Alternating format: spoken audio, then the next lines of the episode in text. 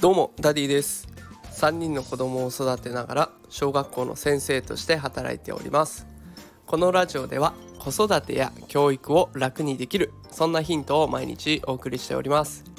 さあ今日はねお盆休みということもありますので雑談回になります。スカイダイビングは怖くない。本当に怖いのはパラシュート酔いというテーマでお送りしていきたいと思います。えー、この前の放送でもねお話しした通りちょっと私スカイダイビングに挑戦してきましてでその時のね思い出話をしたいと思います、まあ、これからねスカイダイビングやってみようかなって思ってらっしゃる方にはちょっとした情報になるかなと思いますが、まあ、それ以外の方には有益性ゼロの話となっておりますのでご容赦ください。よろしくお願いします。さあじゃあスカイダイビングの話早速していきたいと思いますがあこれそもそもねあのずっとやりたいなとは思っていたんですね。で、まあ、いざ予約をしてみようとしたらね結構これいっぱいなんですよ。予約がすぐ埋まっちゃってる状況ででどうしてかっていうとこうやっぱりコロナのために人数制限がかけられてるみたいですね。で国内でもスカイダイビングができる場所って数箇所しかなくて関東圏でいうと埼玉と栃木です。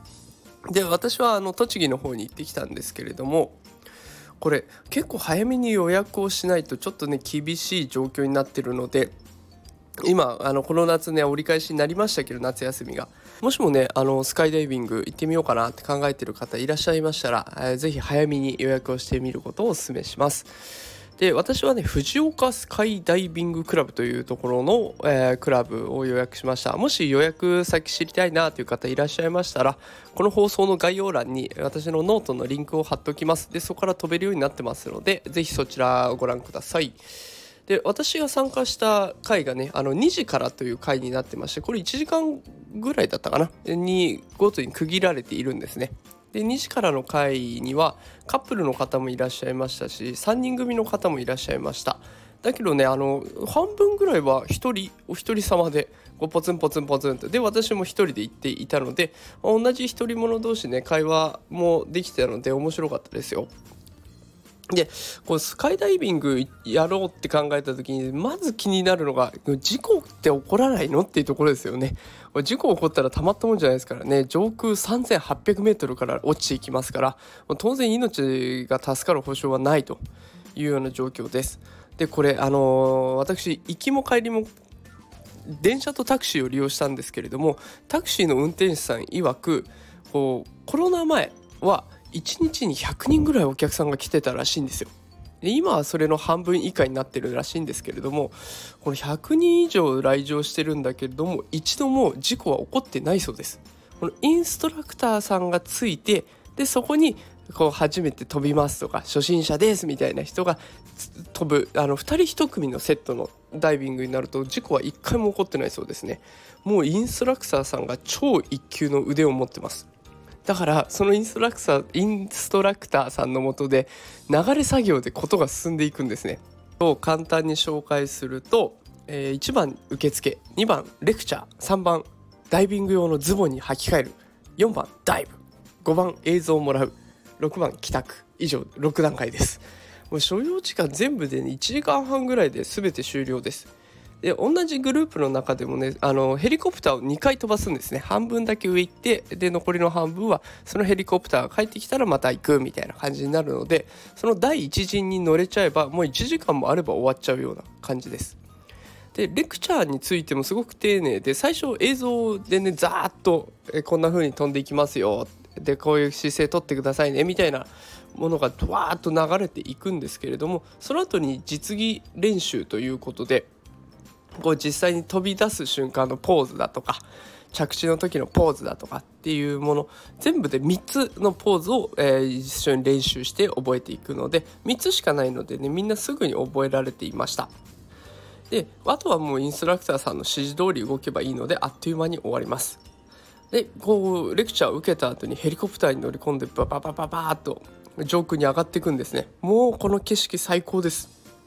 目の前に雲があるんですよ。だからあ雲ってこうなってるんだっていう感じで雲の中をヘリコプターが突っ切っていくんですね。もうだからポワンポワンとか乗っかれるのかなとか夢見ていた子供の頃のあのイメージは全くなくてもうただの水蒸気っていうんですかね。あの蒸気の塊がバラバーっと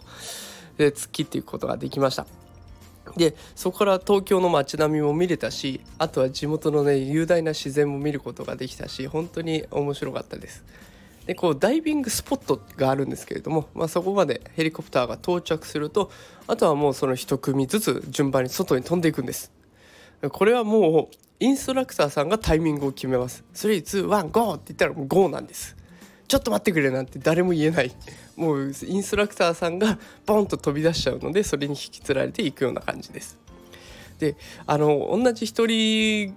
組でいらっしゃってた方とお話ができて聞いてみると日本一の高さからバンジージャンプをされたことがあるらしいんですねその人は。その人に曰くこのバンジーに比べたらこっちの方が楽だって言ってました。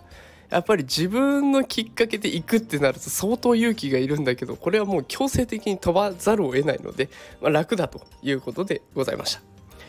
で空中にバンと飛び出すとね最初時速200キロで落ちます。200キロってもう想像つかないと思うんですけれどもあの落ちていると、ね、最初息が吸いづらくてびっくりするんですよ。寒い中ボーンと飛び出して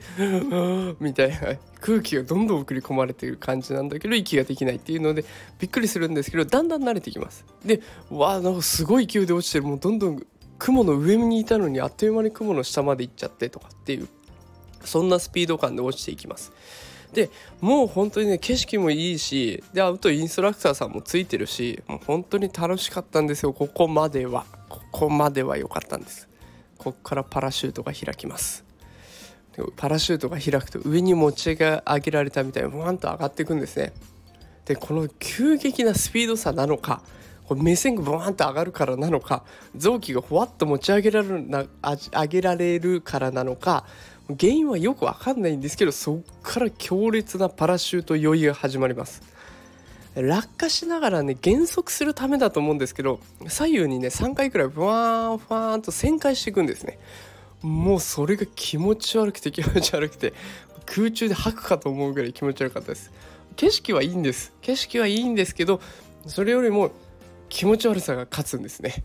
で着地いざ着地ってなった時はなんかイメージ的にはザザザザザーと降りてくるイメージあるかもしれないんですけれどもふわっと降りられるので痛さなんて全く感じないです。それよりもただ気持ち悪いだけなんですね。であの注意事項に書いてあったんですよ。乗り物酔いをしない方でも酔う時があるので心配だったら酔い止めを飲んでおいてくださいねって書いてあったんです。いや自分は大丈夫だろうって思ってました。そしたらもう気持ち悪くてしょうがなくて。でも同じようにねあの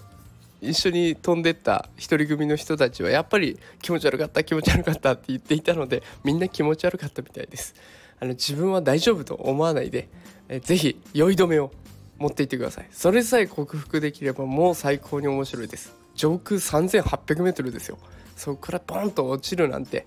えー、経験まずできないのでぜひ